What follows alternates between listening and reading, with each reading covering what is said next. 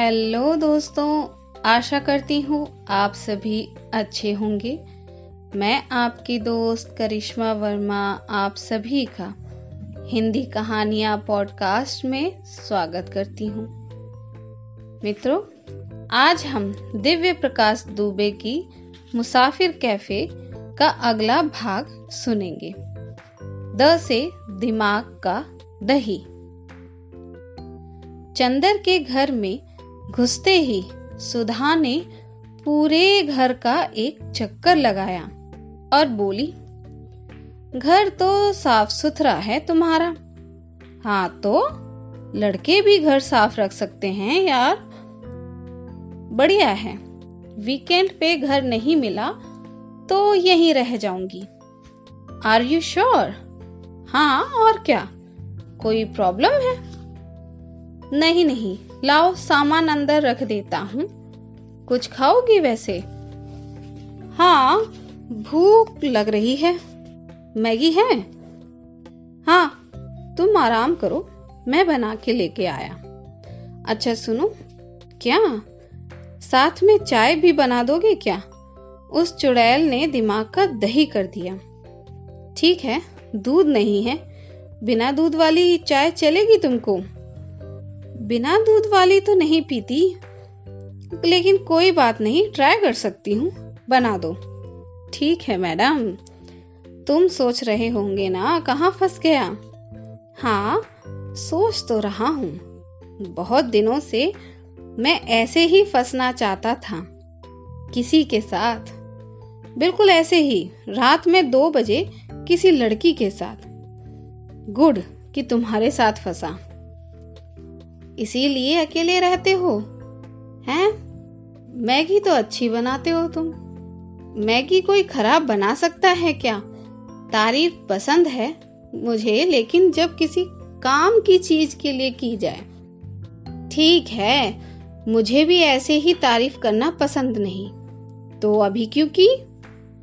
ऐसे ही इतनी रात में मैगी बना के दे रहे हो तुम, इसीलिए इतनी फॉर्मेलिटी की ज़रूरत नहीं है यार। अच्छा सुनो, तुम अंदर कमरे में सो जाना, मैं यहाँ बाहर सो जाऊँगा। तुम्हें यहाँ हॉल में नींद तो आ जाएगी ना?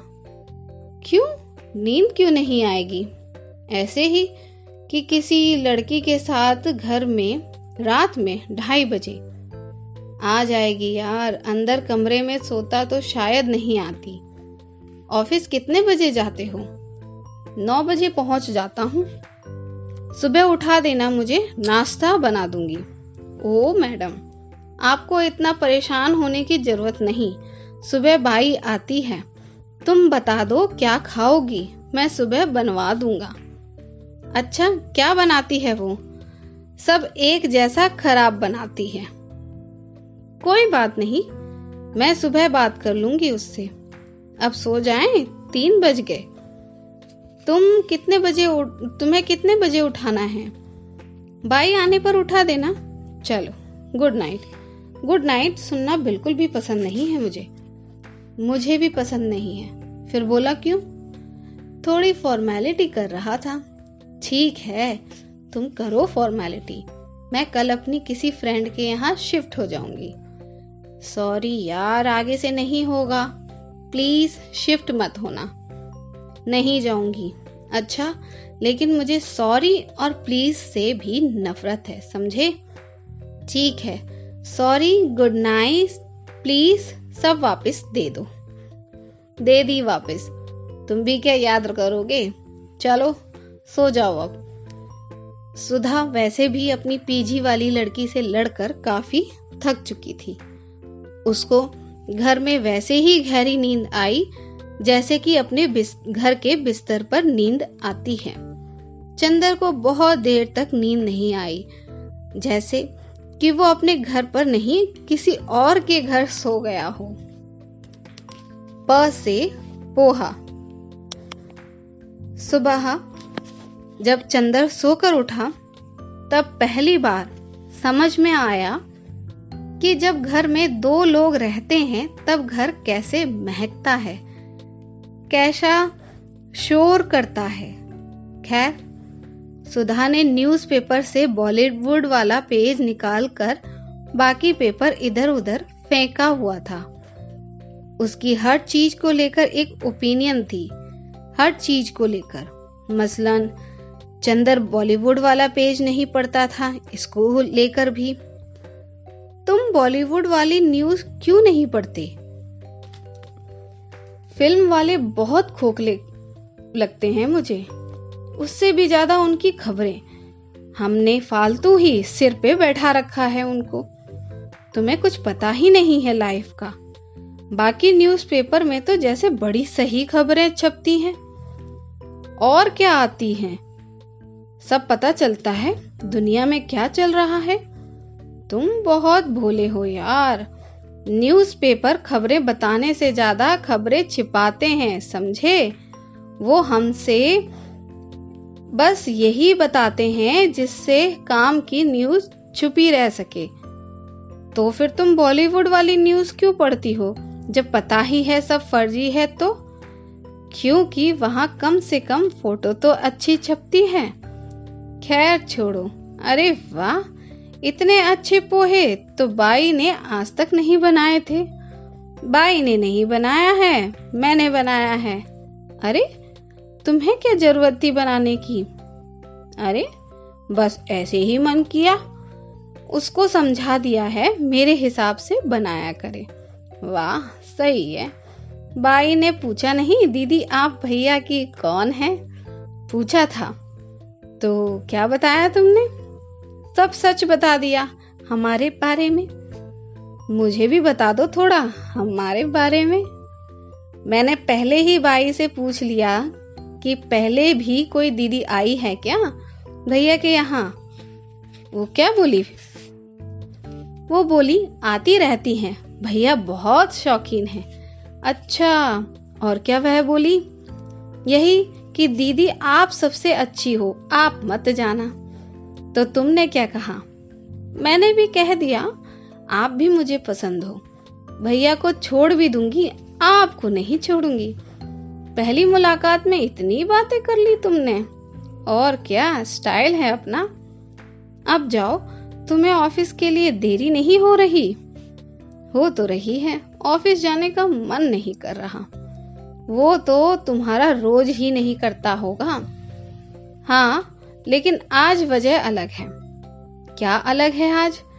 आज पोहे अच्छे बने हैं ना। क्या यार, एक बार झूठ ही बोल दिया होता कि आज तुम हो इसलिए मन नहीं कर रहा। बोलना चाहता तो था, लेकिन कह नहीं पाया कि कहीं तुम्हें बुरा ना लग जाए। इंडिया में 90 परसेंट लड़के ऐसे सोचने में ही रह जाते हैं। वो कॉर्नर सीट की टिकट ले तो लेते हैं, लेकिन कुछ कर नहीं पाते। बस पूरी फ़िल्म में बैठकर पॉपकॉर्न खाते हैं। और बाकी टेन परसेंट टेन परसेंट लड़के तो यूजलेस हैं। इंडिया में ज़्यादा ही हैं डिस्काउंट करके बता रही हूँ। देखो, मेरा एक फंडा है लाइफ में। क्या? जब भी कंफ्यूजन हो कि ये काम करना चाहिए या नहीं करना चाहिए, या फिर कोई बात बोलनी चाहिए या नहीं बोलनी चाहिए। तो बस बिना ज़्यादा कुछ सोचे वो काम करके देख लेना चाहिए। वो बात बोल के देख लेनी चाहिए। लाइफ बहुत आसान हो जाती है। लाइफ का बहुत बड़ा ज्ञान दे दिया है तुम्हें। बहुत काम आएगा, समझे बच्चा? अच्छा कभी ऐसा? सोचा नहीं है यार। आजकल के लड़के लड़कियाँ ऐसे ही सोच पाते तो 85 परसेंट लड़के लड़की की शादी तय होने के बाद नहीं बताते कि वो उन्हें प्यार करते थे। 100 परसेंट में 10 परसेंट यूजलेस हैं, बचे 90 परसेंट नाइन्टी परसेंट में से भी 85 परसेंट लड़की की शादी तय होने के बाद बोलते हैं, बच्चे फाइव परसेंट उनका क्या मैडम? फाइव परसेंट लड़के इतने भी बुरे नहीं हैं मिस्टर कुछ तो दिमाग लगाया करो। चलो ऑफ़िस जाओ लेट हो जाएगा। और तुम इतने शर्मीले हो कि मुझसे कह भी नहीं पाओगे कि तुम्हारे चक्कर में देर हो गई। मैं भी यूजलेस वाले टेन परसेंट लड़कों में आता हूँ, लगता है। सारे लड़के ही यूजलेस होते हैं। कुछ शादी से पहले तो कुछ शादी के बाद हो जाते हैं। खैर, वो सब शाम को देखेंगे।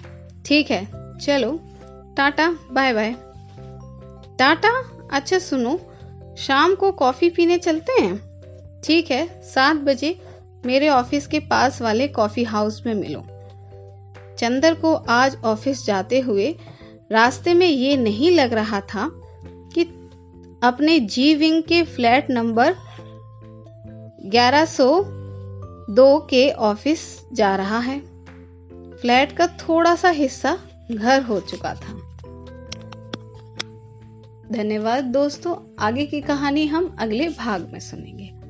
इसी तरह की कहानियाँ सुनने के लिए हमारे हिंदी कहानियाँ पॉडकास्ट को लाइक करें सब्सक्राइब करें और ज़्यादा से ज़्यादा शेयर करें।